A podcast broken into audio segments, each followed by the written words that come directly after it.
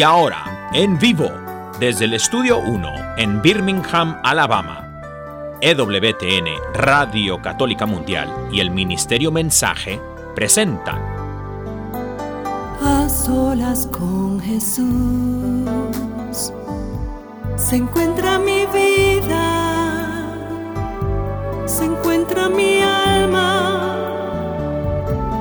A solas con Jesús quisiera oír su voz que dice, ven a mí, tú que estás cansado y agobiado, y yo te haré descansar. Nada te turbe, nada te espante, quien a Dios tiene, nada le falta, nada te turbe, nada te espante,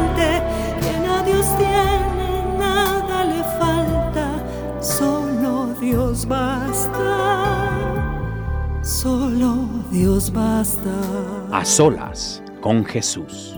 A solas con Jesús. Queda con ustedes el Padre Pedro Núñez. Gloria al Rey de Reyes, gloria al Señor de Señores, Jesucristo. ¿Qué tal, queridos hermanos amigos? Qué alegría estar con ustedes en este su programa, A Solas con Jesús. A Solas con Jesús. Doy gracias a Dios por este momento, por esta oportunidad, por todos y cada uno de ustedes.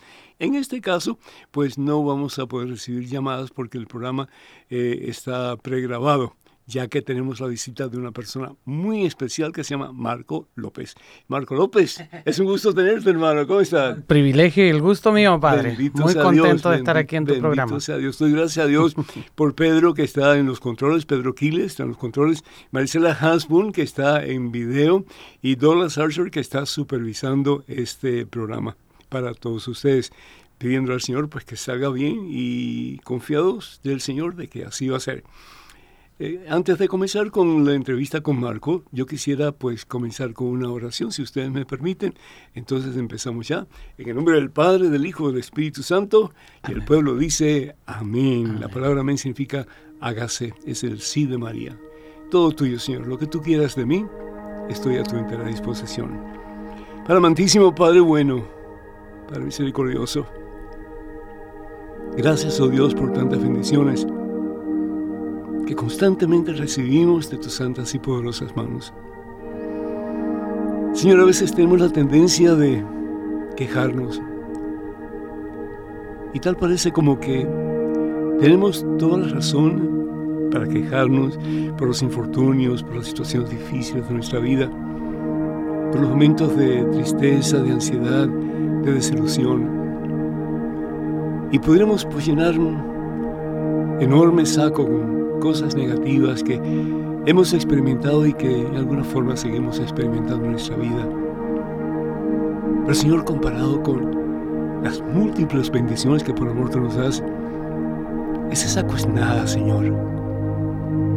Porque solamente el saber que tú nos amas tanto a tal extremo, Señor, que nos has dado a tu Hijo, que nos has dado a Jesús, yo con frecuencia pregunto, ¿quiénes de ustedes, papás y mamás, estarían dispuestos a dar un hijo, una hija, dar la vida a ese hijo, de esa hija, para salvar la vida de otra persona, tal vez de tu peor enemigo, del que más daño te ha hecho? Y la respuesta siempre es, yo no, yo no. Y con toda razón, tenemos que decir yo no, porque a veces y estoy seguro que así es, los padres llegan a querer a los hijos mucho más que lo que ellos se quieren a sí mismos. Dar un hijo, no. Yo prefiero dar mi vida, pero no la de mi hijo o la de mi hija. Y sin embargo Dios lo hizo por ti y por mí. Nos dice la palabra de Dios, Evangelio según San Juan, capítulo 3, versículo 16. Tanto amó Dios al mundo, tanto te ha amado a ti y a mí, a todos nosotros, que lo dio todo, hermano. Para Dios el dinero no es nada, no es importante. Las joyas no son importantes. Lo material, al fin y al cabo, Él lo creó todo. Importante es su Hijo. Él no tiene otra cosa que darnos, sino que a su Hijo. Porque el que tiene a Dios, como decía Teresa de Ávila, lo tiene todo y nada le falta. Porque solo Dios basta. Solo Jesús basta. Para levantarnos cuando estamos caídos, solamente Jesús basta. Para sanar nuestras heridas, sobre todo las del corazón, cuando sentimos que ya no tenemos fuerzas para seguir adelante. Solo Dios basta para dejar ese vicio, esa atadura, ese pecado y de la mano de Jesús comenzar una vida nueva. Señor, si fuéramos a examinar el saco que contiene tus bendiciones, no tendríamos la eternidad para contar tantas cosas positivas que por amor tú nos has dado y nos sigues dando, Señor. Por eso, ante todo, te pido perdón por las veces en que nos hemos dejado llevar por nuestro negativismo, nuestra inconformidad, nuestra falta de aprecio por tantas maravillas que por amor tú nos das constantemente. Comenzando, Señor, con el don de la vida. Comenzando, Señor, con el don de ese que es vida, que es Jesús, tu Hijo, nuestro Señor. Haznos conscientes, Señor, de que todo lo que tenemos viene de tus manos santas y providentes. Haznos conscientes, Señor, que porque nos amas a tal extremo, lo has dado todo, Señor. Hasta la última gota de tu sangre. En ese Hijo amado, que en una cruz lo dio todo, sin reservas y sin condiciones. Señor, haznos conscientes a través de este programa que solo tú nos amas de verdad.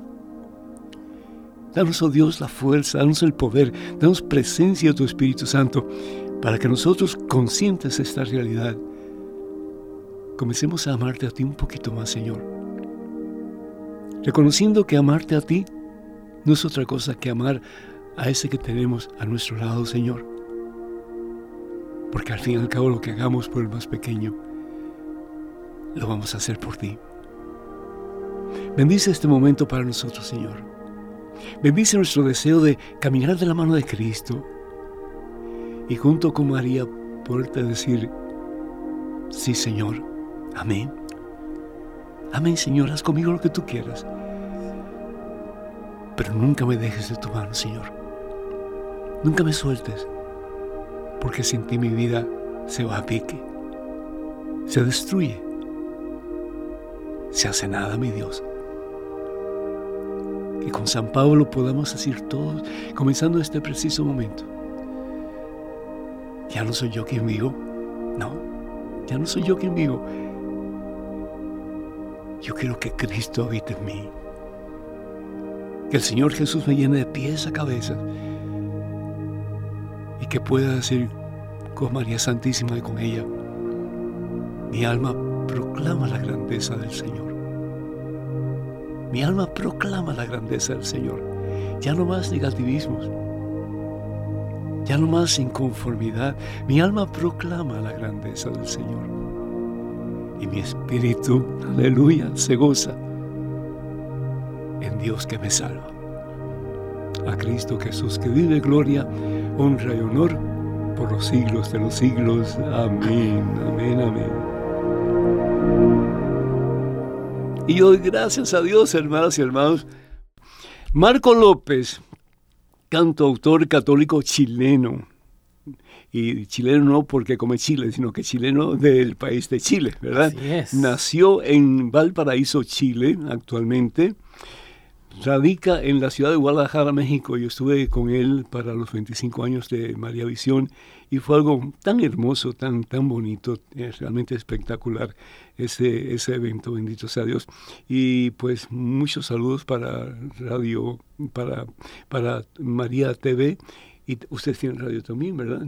bueno, no. No solamente televisión. Okay.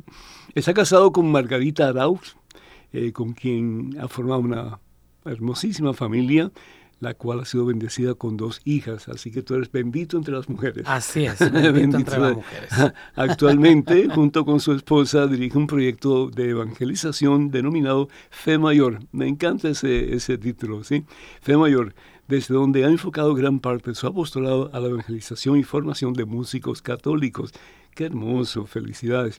Por medio de los retiros, talleres para músicos, eh, la literatura y los medios de comunicación. Es autor de dos libros, uno se llama Una primavera espiritual para la música católica. Me imagino que es como un, un nuevo comienzo, una nueva posibilidad. Y también pues el otro libro que se titula Una nueva canción, El poder de la música.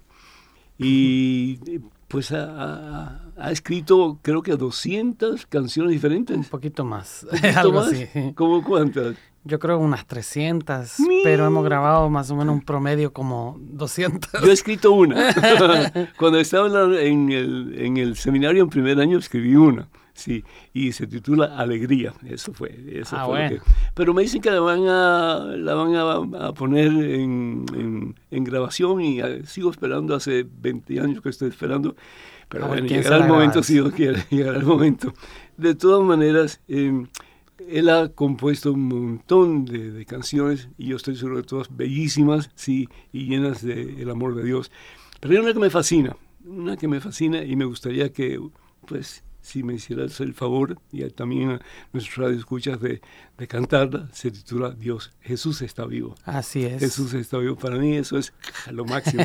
la he utilizado y sin tu permiso, pero te pido por caridad que me des el permiso. Para, eh, eso se componen, para que las cantemos diferentes, En diferentes uh, horas santas, sí, eh, en el momento cuando el Señor está presente en la Santa Eucaristía, en, en el altar, y esa canción se canta, es como que el cielo baja, así, y hay mucho poder de Dios. Amén. De todas maneras, pues, uh, Marco, es un gusto tenerte. Mm, ¿Cuándo fue la última vez que te vi? Ahí en esa vez que estuvimos allá en, eso? eso? de haber sido por ahí el 2019, yo creo. Antes de la pandemia. Antes de la pandemia, seguro que sí. como pasa el tiempo. Y antes nos habíamos tocado, topado en algunos eventos por acá en Dallas, con los de las comunidades de, de, de, bodas de Caná. Voz de Canadá, ah, sí, por allá también. Pues, Marco, ante todo quisiera preguntarte, ¿fuiste tú siempre una persona religiosa o hubo un proceso de conversión a Jesucristo en algún momento de tu vida? Eh, un poco de ambas, porque realmente yo empecé mi fe muy prematura. Yo empecé a participar en la iglesia de muy chiquito, a los 10 años después de hacer mi primera comunión. Ah. Me integré a un grupo de la renovación carismática. Eh, empecé a cantar en el coro de la parroquia, entonces como que mi vida de fe siempre fue desde muy pequeño, pero tuve un... Yo siempre me, ha gustado hablar de un proceso más que de sucesos, ¿no?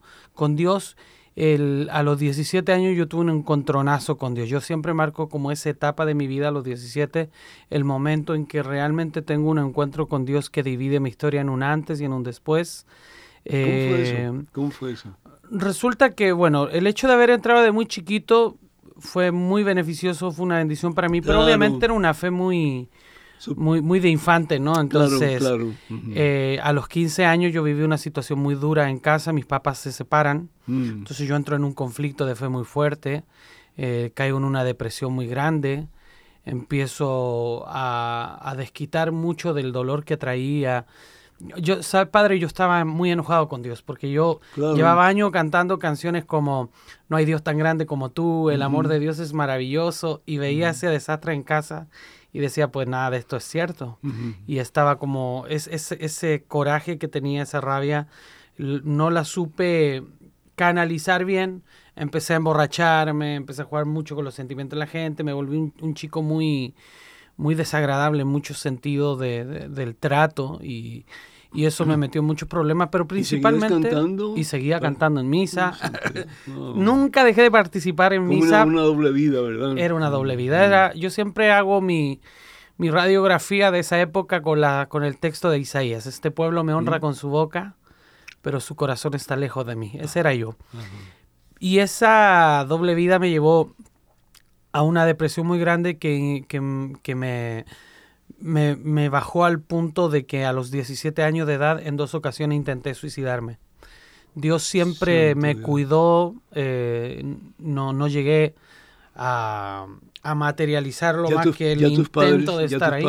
Mis papás ya se habían separado a los 15 años y nosotros estábamos viendo una situación muy dura porque con papá en casa la situación económica era muy difícil y cuando papá se va de casa eh, todavía se puso peor. Yo tuve que dejar de estudiar, junto a mi hermano mayor nos pusimos a trabajar en lo que fuera. Entonces fueron como muchas cosas que se acumularon que no supe manejarlas y que me llevaron a toda esta rebeldía y esta doble vida. Insisto, no dejaba de ir a misa, pero obviamente mi vida afuera era totalmente contraria a lo que en el templo cantaba o predicaba. Y fue una, un seminario de vida en el Espíritu en el mes de abril del año 92, la herramienta de la que Dios se valió para, para tocarme profundamente el corazón a través de no solo de, de, enseñanza, sino principalmente a través de una gran amiga que fue una gran profeta para mí en ese momento, que al verme en ese estado un día me, me confrontó. sabía. Sí, me veían, todo el mundo sabía, porque me veían borracho afuera y después me veían cantar en misa. Hasta el padre... ¿Nadie te decía nada?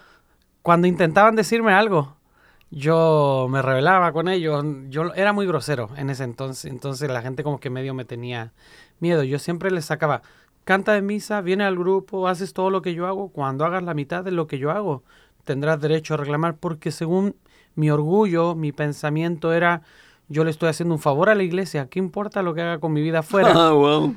Ah, porque muchas veces, padre, yo llegué a, misa borracho, incluso. Y el padre, en vez de decirme que no cantara, decía, Vamos a aplaudirle a Marquito para que se despierte y nos cante más bonito. Entonces yo decía, ¿qué importa lo que haga con mi vida afuera si hasta me aplauden? Entonces era como una ceguera muy grande, un momento muy difícil y a través de una gran amiga que en, pocas palabras me dijo eh, o frío o caliente.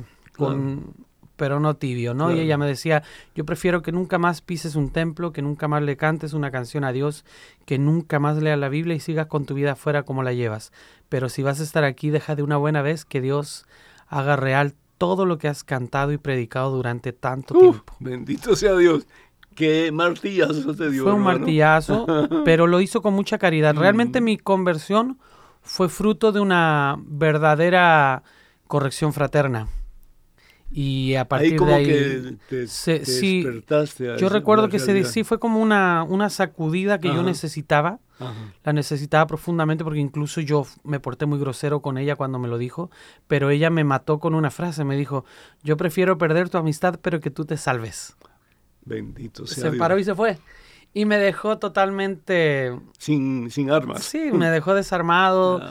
eh, rendido y yo recuerdo que mi única oración esa noche fue Dios, si tú eres real, si eres todo lo que he cantado y todo lo que he dicho durante tantos años, yo te doy permiso para que me saques de aquí de la porquería a la que estoy metido. Y no fue esa noche, pero fue un proceso. Y claro, ¿cómo puede ser posible? Y, y, te entiendo perfectamente bien, pero quiero tu punto de vista. ¿Cómo es posible que uno se da cuenta, porque uno se da cuenta, que está metido en el lodo, está metido en la miseria, y sin embargo como que ahí te quieres quedar.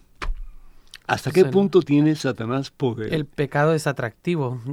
Satanás no nos va a... Pero atractivo, pero nos destruye. sí, en el sentido de que Satanás no, no nos va a tentar con cosas que nos desagraden, ¿no? Comprendo, pero por ejemplo, yo creo eh, eso que se dice, ¿no? Alimenta el pecado y te triturará, te, Exactamente, sí, yo creo que uno, está destruyendo y sin embargo como que ahí te quedas. Es la ceguera que no le permite a uno reaccionar, yo creo, ¿no? Mucho, porque yo hoy día miro mi vida desde afuera, ese, esa situación desde afuera y digo, ¿cómo? Claro, ¿cómo aguanté tanto tiempo así una vida tan con esa doblez, con ese sentido? Sin sentido. Sí. Pero cuando uno está metido ahí en el hoyo, es sí se ocupa la mano de Dios. Por eso hablamos de misericordia, Padre, ¿no? Porque Dios se mete en la miseria humana y nos rescata desde ahí. Y se vale a veces de persona como esta amiga mía para sacudirnos toda esa miseria, toda esa basura y levantarnos. La importancia de la intercesión eh, entre los hermanos, ¿verdad? Sí. Cómo mm, ella intercedió ante el Señor por ti, por tu necesidad, y cómo el Señor te pudo rescatar a través de ella. Amén. Sí, sí, así es. Definitivamente. Y, impresionante. Y para mí eso marcó, como le digo, un antes y un después. Esa noche yo no lo no dije, oh, a partir de ahora. Sí. Pero yo miro mi vida para atrás y reconozco que a partir de ese momento y de esa sincera oración donde le dije al Señor, yo no quiero cambiar, a mí me gusta ser como soy. Incluso todavía le puse... Como San Agustín, ¿no? Ah. Señor, hazme casto, pero todavía no. Pero, si tú quieres cambiarme, si tú tienes el poder de hacerlo, yo te doy permiso. Y Dios se lo tomó muy en serio y de ahí me rescató.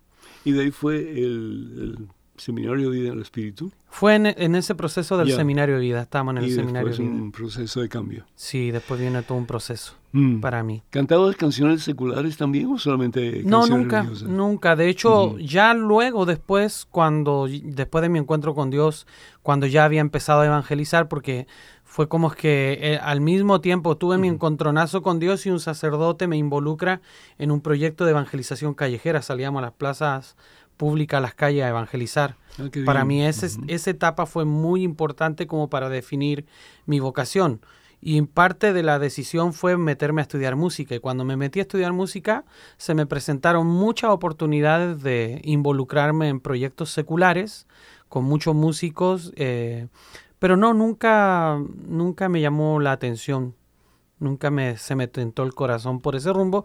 Y tengo muy buenos amigos seculares, músicos maravillosos a los que admiro. Yo no, no satanizo para nada la música secular.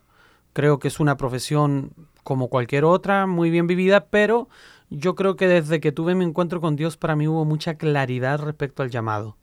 Nunca tuve como la, la, intención, el deseo, el anhelo de dedicarme a, otra, a hacer otro tipo de música que no fuera esta. Cuando Tú estabas cantando para Dios. ¿Ahí conociste a Margarita o dónde la conociste? No, ya la conocí muchos años después. Yo actualmente tengo 31, 31 años dedicado a tiempo completo a evangelizar. A ella la conocí cuando tenía 15 años evangelizando. Ah, sí. Ah. Eh, ya la conocí en México en una misión que me tocó. Me invitaron a predicar un congreso de músicos de la ciudad de Puebla. Era un congreso nacional de músicos donde yo fui a predicar y ella fue a vivir ese congreso. Ahí nos conocimos. Pero ¿cómo en tanta gente? ¿Cómo, ¿Cómo la conociste? Es que ella fue bastante astuta.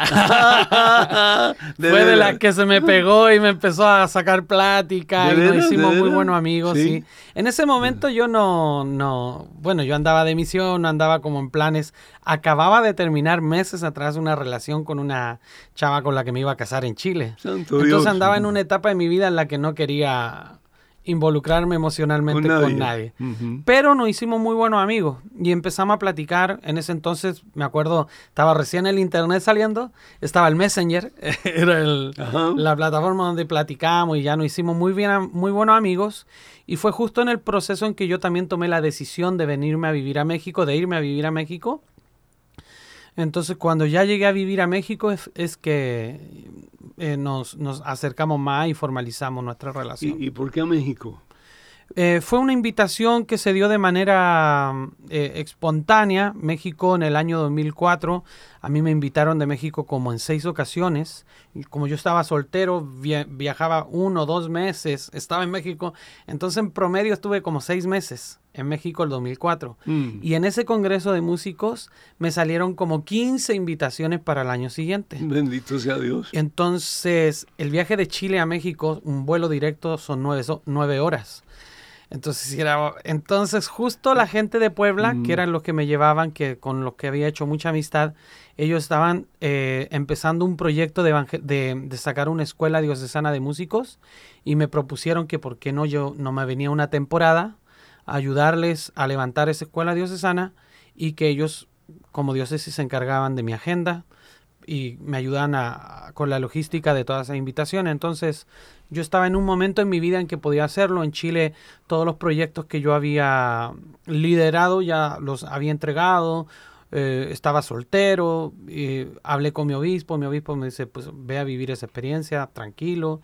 Llegué a Puebla, en práctica iba por ocho meses pero ya llevo 18 años por allá, padre. ¿Cómo Una sinaloense no me deja volver a mi tierra. Así que Margarita te, te, te, jaló por el cuello y te dijo... aquí te quedas. Aquí te quedas, aquí te quedas. Bendito sea Dios. Qué bueno, mi hijo, qué bueno, bendito sea Dios. ¿Cómo, cómo, es, ¿Cómo es la situación de un cantante católico en lo que se refiere a, a la economía? Y, particularmente estoy pensando en ese tiempo de pandemia en que todo se paralizó, es decir, no habían eventos, no había, no había nada, básicamente. Eh, primero que todo, yo no sé cómo la iglesia pudo sobrevivir. Bueno, lo sé, porque el Señor lo ha prometido, ¿verdad? Que los poderes del infierno jamás la podrán vencer. Pero fueron tres años. Fue muy difícil. Tres años en que mucha gente dejó de ir a misa, mucha gente dejó de estar en comunión con, con, el Señor a través de la Eucaristía. Fue muy difícil porque también, pues ustedes, eh, ¿cómo, ¿cómo ustedes mantenían todos los gastos? Ustedes en los cuales tenían que incurrir. La palabra de Dios bien nos dice en la primera carta de San Pablo a los Corintios, el capítulo 9, versículo 14, dice que el que trabaja para el altar debe de recibir pues algún tipo de, sustento del altar. ¿Cómo hiciste tú?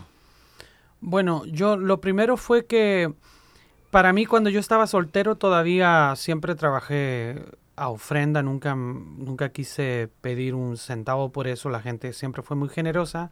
En ese sentido siempre, siempre vi la providencia de Dios. Y yo comprendo que, que, los que están casados y tienen familia pues necesitan un presupuesto, cambió, ¿no? cambió radicalmente, sí, sí cambió cuando ya me casé. es otro rollo. porque, porque obviamente sí. ya con hijos, ya con, con responsabilidades diferentes. Yo cuando estaba soltero podía mantenerme sin problemas solito, pero ya casado sí tuvimos que aprender. A mí me fue muy difícil dar un paso en ese sentido. Me ayudó mucho todo una, un acompañamiento que tuve de un buen sacerdote eh, que me acompañó en toda la asesoría en una decisión de poder eh, aprender a manejar mi finanza desde la perspectiva de Dios, porque o desde la iglesia, la iglesia cuando habla de bienes, Padre, tú sabes bien, habla de bienes espirituales y bienes materiales. Y mucha gente nos saca el texto de, Mateo diciendo, lo que gratis recibiste, gratis darlo. Sí, pero ahí Jesús se está refiriendo a los bienes materiales, a los bienes espirituales. Claro. Hay cosas que yo no puedo. Yo no puedo cobrar por, la por la sanación de alguien, pues eso es una movida de Dios. Pero los bienes materiales, pues hay que cubrirlos. Entonces hemos tenido que aprender. Yo principalmente he aprendido a la providencia. Del aire. hemos, hemos vivido de la providencia de Dios, pero yo, por ejemplo, en este tiempo de pandemia fue muy difícil para nosotros, para toda mucha gente, la verdad. Eh, no, en mi caso, yo, yo el 2018 me fracturé la rodilla, te contaba fuera del micrófono. Estuve dos años muy difíciles en que me tocó cancelar muchos eventos. Eh, yo no tengo problema en decir que vivo para evangelizar y que de la evangelización sostengo mi hogar, porque ese es el proyecto de vida que abrazamos como familia. Bendito Dios. Y, mm. y, fue muy difícil esa etapa y cuando por fin iba saliendo de lo de la rodilla se viene la pandemia y otra vez. Y entonces sí... ¿Y cómo hiciste? Todo fue vía internet, vía donaciones, la gente nos ayudó. Yo creo que sembrar, ahí eh, conocí lo que significa cosechar lo que se siembra, porque hemos visitado muchas comunidades de Latinoamérica, tenemos la amistad con mucha gente y gente que sí estaba en una condición económica en ese entonces que podía apoyar sin que nosotros lo pidiéramos, sin que nosotros lo buscáramos. Siempre había alguien que nos llamaba, nos decía, Marco, ahí va, yo sabe, sabemos que ustedes en estos momentos la están pasando difícil, cuenten con nosotros. Tuvimos un par de personas que, que prácticamente nos apadrinaron durante toda la pandemia. Y además nosotros no dejamos de trabajar eh, en la misión. Eh, yo empecé a proponer muchos cursos virtuales, talleres, conciertos online, acompañamos toda la semana, hacíamos transmisiones en vivo. Nos tuvimos que reinventar de muchas maneras, ¿no? Y, pero sí, yo miro para atrás y digo, bueno, Dios fue muy providente porque, bendito Dios, a pesar de, lo difícil que fue todo ese tiempo. No pasaron hambre. No pasamos hambre, sí, sí, sí. Vivimos momentos muy duros. Mi esposa estuvo muy grave, Margarita en medio de la pandemia y no fue por la pandemia, sino por ella tuvo una obstrucción en el intestino, mm. casi se le revienta, todo eso la tuvieron que operar de emergencia y al principio no me la querían operar porque ve que no estaban metiendo a nadie que no fuera de COVID. Hasta que la vieron ya casi sangrando fue que recién la pudimos eh, atenderla y, y fue una operación muy difícil, pero eso también nos significó también Cómo Dios provee, ¿no es cierto? ¿Cómo nunca, Dios Nunca nos faltó, bendito Dios. Sí, y eso es una cosa que tenemos que aprender porque muchas veces como que eh, nos cuestionamos y nos fuimos inseguros y con miedo, etcétera, y dónde va a salir el próximo pues cheque para poder comprar las cosas necesarias, ¿no? y claro que tenemos que ser responsables, definitivamente. Dios quiere que seamos responsables, pero eh, también confiar en Dios y que, y que Dios nos dé sabiduría para poder en una forma, eh, de acuerdo a la voluntad de Dios, proveer para nuestras Nosotros con, con mi esposa llegamos al punto de tomar una decisión de decir, hay cosas que necesitamos que las comunidades que nos invitan cubran, mm, porque no las podemos cubrir nosotros. Hay viáticos, boletos, estadías, todas esas cosas.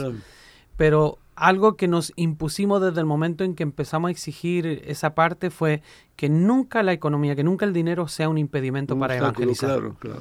O sea, hay comunidades que pueden y tienen las posibilidades de poder apoyarnos con todas las eh, todos los gastos que implica que uno los vaya a visitar, pero también entendemos que hay otras comunidades que, no lo pueden, entonces tratamos nosotros de que eh, el dinero nunca sea un impedimento para que la palabra de Dios llegue a donde tenga que llegar. Qué hermoso, bendito Y esperemos que Dios así nos mantenga. amén, amén. Entonces, tú, eh, tantas preguntas, ¿no? Quisiera preguntarte, eh, ¿cómo se te viene la idea a la mente para escribir una canción, la melodía, todo lo demás? Pero una canción que, quiero comenzar con ella. Y es, de nuevo, Jesús está vivo.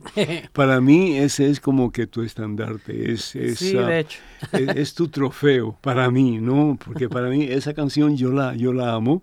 Eh, es, es, no solamente hermosa desde el punto de vista de la melodía, el mensaje, pero más aún también eh, tan teológicamente eh, bien presentada. ¿Sí? Mm. El mensaje es sencillo, pero bien profundo al mismo tiempo. ¿Qué te motivó a hacer esa canción? Eh, me metieron en un problema, un sacerdote colombiano que en paz descanse, que lamentablemente en tiempo de COVID eh, falleció. Eh, padre Rubén Espinosa Betancourt se llama colombiano.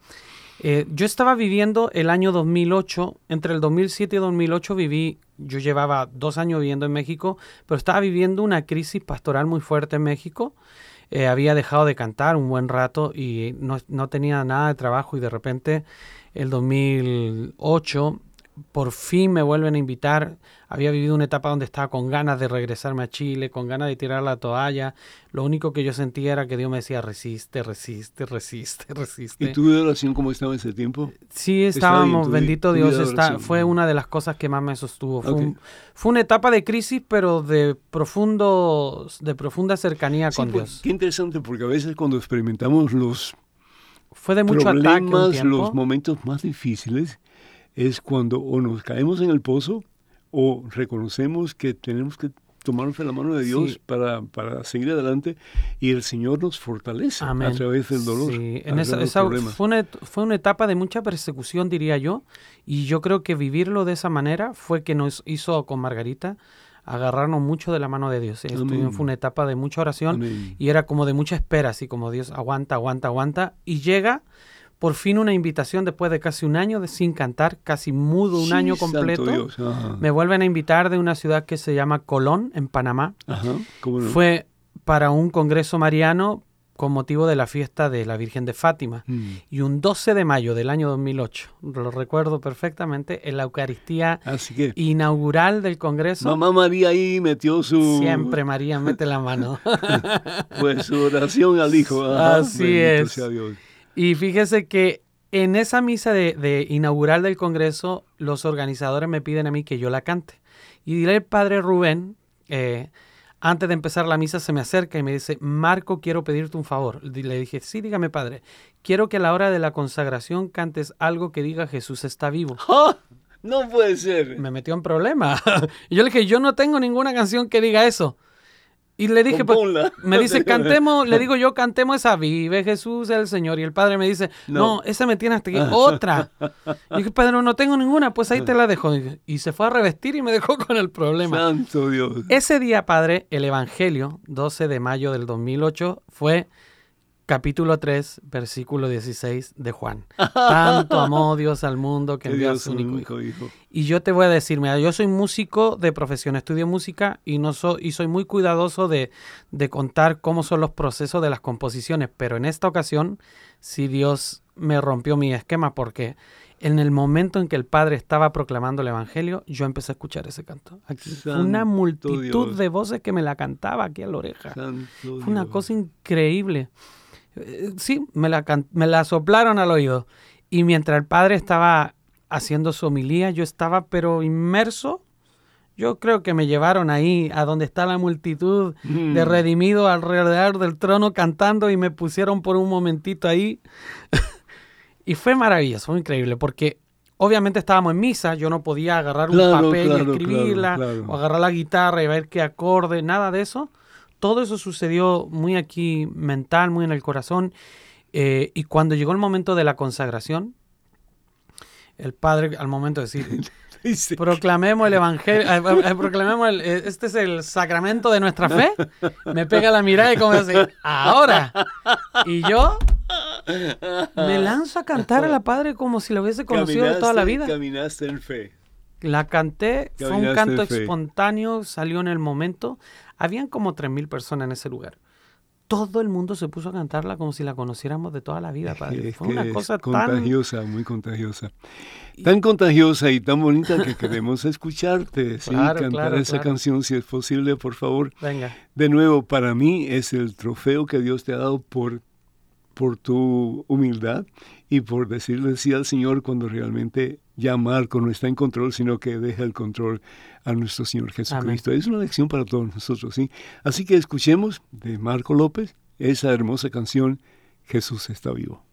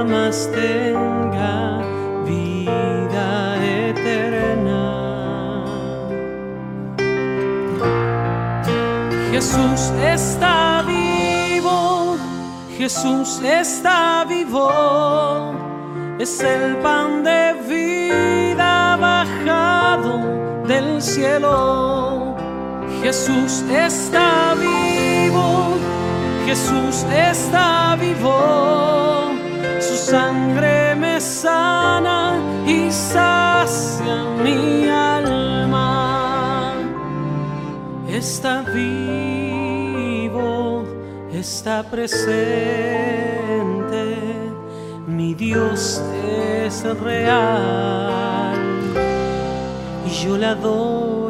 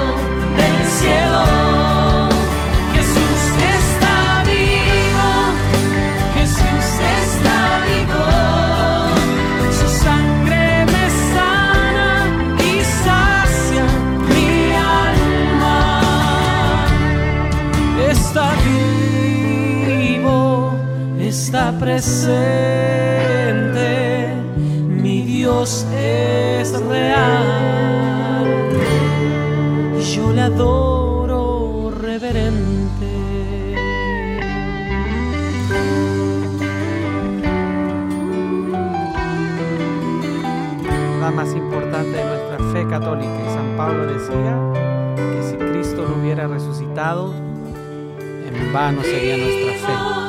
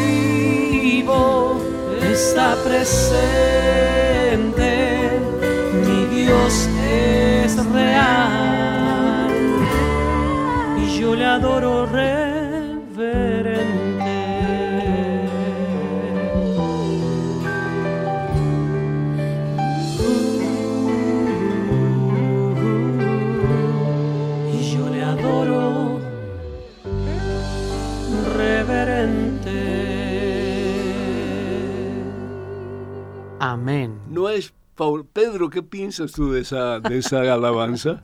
Por favor, di algo, porque en estos momentos yo no sé qué decir. Estoy, estoy sin habla, padre. Estoy realmente, eh, me acuerdo, me acuerdo mucho de, también de un libro bien famoso, de, un sacerdote bien famoso que, que, yo leí hace muchos años. Y cuando uno pues, ve estas canciones y, y la trayectoria y, el, arraigo que tienen entre el pueblo, pues uno se da cuenta de, sin yo haber escuchado el testimonio que ha dado el hermano Marcos, pero ya se notaba que, Dios realmente la había inspirado, Padre. Amén. Bendito sea Dios, definitivamente. Y, qué interesante porque eh, estamos en el año de la Eucaristía, es decir, este es el año en que queremos hacer hincapié en la importancia de la hostia consagrada, del vino consagrado, que no es un símbolo, sino que es la realidad. Jesús lo dice, yo soy el pan vivo bajado del cielo, el que come de mi carne y bebe de mi sangre, vivirá para siempre. Y tú vienes con esta canción, con esta alabanza, y como que pones la, tapa en, el, en el tarro, en el recipiente, en el pomo, como se diga, y, nos das como que pues una, forma tan concreta, tan bonita de expresar el Evangelio según San Juan, particularmente capítulo 6, del versículo del 51 y adelante, y lo haces de tal manera que, eh, que toca el corazón. ¿sí? Toca el corazón. ¿Cómo, cómo, cómo, cómo se te ocurrió? Es decir, yo sé que eh, pues eh, alguien te lo sopló ¿verdad? al oído, me imagino que fue el Espíritu Santo, pero ¿y, y te salió todo así? Todo así, todo así de...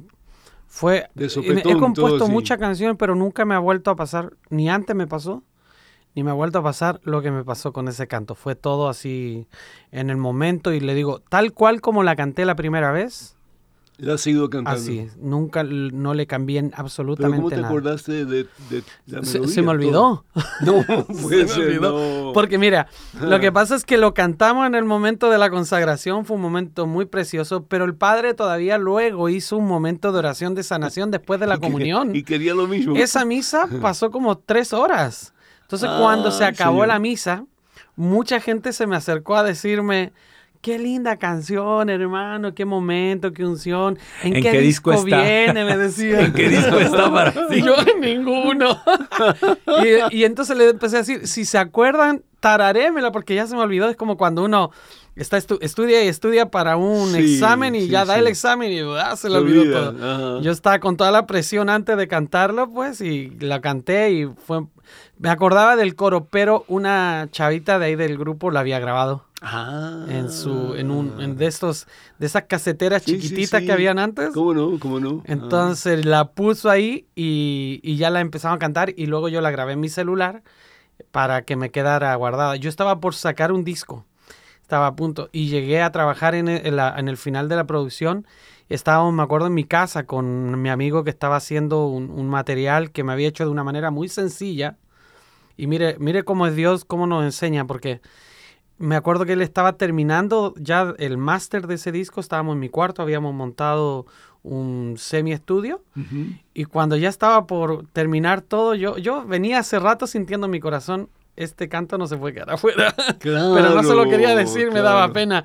Pero no, no me pude callar. Le dije, ¿sabes qué? Hay que grabar una canción más. Y me dice, casi que me mata. Dice, estás loco, si ya no se puede hacer nada. Dice, no, no traje equipo, no traje instrumento, ¿no? Y entonces le dije yo, mira, vamos a hacer lo siguiente, conéctame la guitarra y un micrófono y la vamos a grabar así a pura guitarra y voz y nada más.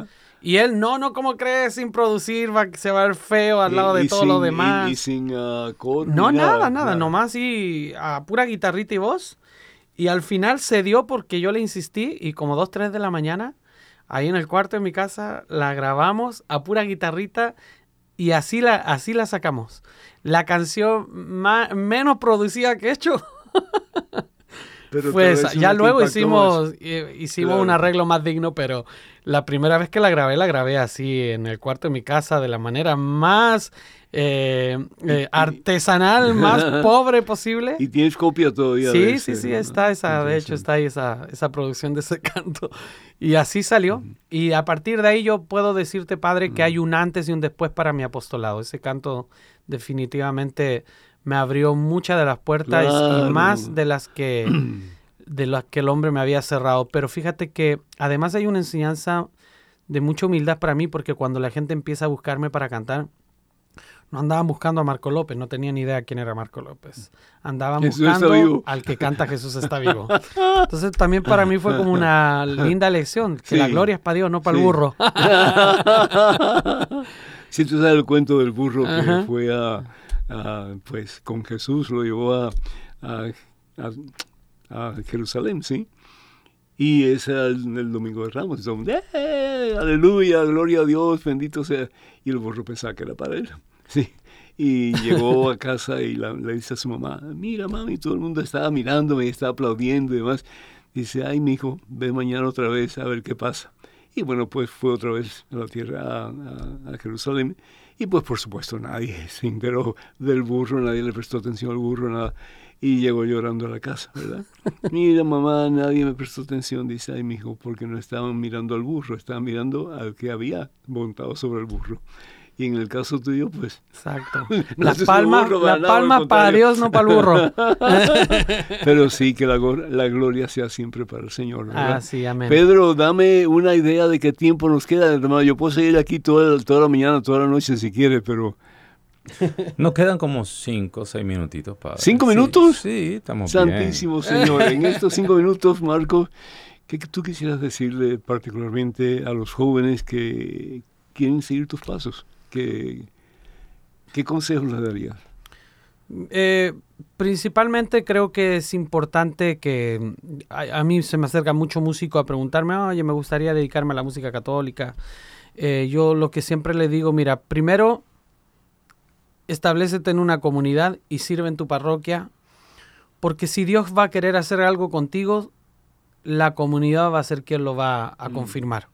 Entonces, cuidado con los llaneros solitarios, cuidado con querer hacer las cosas al margen de la parroquia, al margen de la comunidad, al margen de, la iglesia. Y entender que la iglesia no es una productora, una disquera de música católica que ande levantando a estrellas de la música, sino que la iglesia en la iglesia Dios está levantando un ejército de músicos y adoradores para evangelizar. Y si tú tienes el deseo de, que realmente otros tengan una experiencia de Dios en, su vida como la has tenido y que la gloria sea para y que la gloria sea para mm. Dios, Entonces adelante, échale ánimo, eh, fórmate, también es importante formarse. Creo que por ahí las palabras de San Agustín pueden ayudar mucho en ese proceso de que nadie ama lo que no conoce. Hay que conocer para amar y para servir eh, con excelencia lo que nos toca hacer y hacerlo bien, con alegría, con gusto. Eh, es maravilloso esto, pero también es importante entender que es un llamado y una vocación. Y ayúdate de la comunidad que te puede ayudar también a discernir si es una vocación para tu vida o no. Y fíjate que en tu proceso, tú, eh, hubo un tiempo en tu vida que eh, estuviste al margen de la fe, al margen de la voluntad de Dios y todo, pero sin embargo Dios no se cansó de llamarte. Amén. Pero es importante que las personas que están comenzando, que están en el camino del Señor y que son personas que son instrumentos en las manos de Dios para, para presentar eh, la voluntad de Dios al pueblo, que sean personas creíbles, que sean personas que realmente den testimonio de vida cristiana. Que se nos note, ¿verdad? Que queremos por lo menos tratar de alcanzar la santidad y que queremos caminar con el Señor para así hacerlo. Porque la gente busca transparencia. Y si la gente pues no encuentra transparencia, pues difícilmente la persona puede tener éxito en su en su uso de talento, en este caso, pues eh, para alabar y bendecir el santo nombre de Dios. Pero qué bueno, Marco, que tú has optado por, por la santidad. Eh, yo sé que a todos nos falta mucho, yo sé que a todos nos falta mucho, pero al mismo tiempo eh, es el Señor quien da la gracia y si nosotros pues aceptamos la gracia de Dios, que al fin y al cabo es la fuerza y el poder de su Espíritu Santo, pues vamos a alcanzar la victoria. Y el Señor nos dice que el que persevera hasta el final, ese se salvará. Evangelio según San Mateo, capítulo 24, versículo 13. Amén. Entonces, ah, pues puede haber una caída, puede haber un resbalón, desafortunadamente. Nadie es perfecto, solamente Dios. Pero de la mano de Jesús y de la mano de María Santísima, pues seguir luchando para que un día nuestra sea la victoria y podamos decir ante el trono de gloria, Señor, misión cumplida. Misión cumplida, que Dios nos permita decirlo. Así es, así es. ¿Qué planes tienes para un futuro cercano? Estamos eh, por lanzar ahorita en estos meses eh, un disco que acabamos de grabar en vivo en Argentina. Ah, en un concierto en vivo que hicimos allá, lindísimo, con, con la productora con la que estoy trabajando yo que se llama Misericordia Music. Entonces estamos eh, ya en vísperas de, empezar a sacar un concierto que lleva mucho testimonio, música, eh, una producción lindísima eh, que me tiene muy entusiasmado. Y por supuesto seguimos con la misión que se nos ha encomendado de formar músicos, trabajamos, estamos organizando constantemente los retiros de formación para músicos que llamamos Fe Mayor, ahora en el mes de octubre se ah, nos viene el siguiente. Y pues estamos con un montón de, invitaciones que, que, ya estamos atendiendo para visitar eh, a diferentes comunidades en diferentes partes de América. Así que muy contento, muy con la misión a tope y, muy emocionado. ¿Y tu esposa canta contigo? Sí, aunque ahorita en este momento estamos en una etapa, pero tenemos a mi suegro enfermo y a mis hijas las dos en colegio, entonces mi señora ha estado como más en esta etapa atendiendo más las cosas de casa. Tiene muy bonita voz ella. Sí, muy linda voz. También ha grabado un par de discos. Mi hija mayor ya también está cantando misa. Ah, qué bueno. Ahí vamos. Qué bueno. qué bueno. La, la familia que le canta al Señor. Amén. Bendito sea Dios. Pues Pedro me dice que tenemos como 20 minutos más, así que... no, le dice, no, ha movido, la cabeza tanto que se le va a salir del cuello. Marco, ha sido un placer realmente haber compartido contigo estos micrófonos. Gracias a todos ustedes, hermanas y hermanos, por habernos pues, eh, escuchado y aceptado en sus hogares, en sus uh, radios, donde quiera que se encuentren. Que el Señor les bendiga y que Dios te bendiga a ti, mi hijo, bendiga todos tus proyectos y, y que puedas uh, seguir evangelizando a través de la música a tantas personas que buscan a Dios con sincero corazón y también a aquellas personas que tal vez están alejadas de Dios y que necesitan pues un instrumento como tú, tal vez para acercarse al Señor y rendir sus vidas al Señorío de Cristo. Padre, muchas gracias. Siempre, ¿sí? Un privilegio un mío, la verdad, ¿eh? gracias. Hermanos y hermanos, que el Señor vaya detrás de ustedes para que les proteja, durante ustedes para que les guíe, y solo ustedes para que les bendiga hoy siempre en el nombre del Padre, del Hijo y del Espíritu Santo. Vayan con Dios, Dios siempre irá con ustedes, que pasen un día muy feliz y hasta la próxima, Dios mediante. Nada te turbe, nada te espante. Quien a Dios tiene, nada le falta, solo Dios basta, solo Dios basta.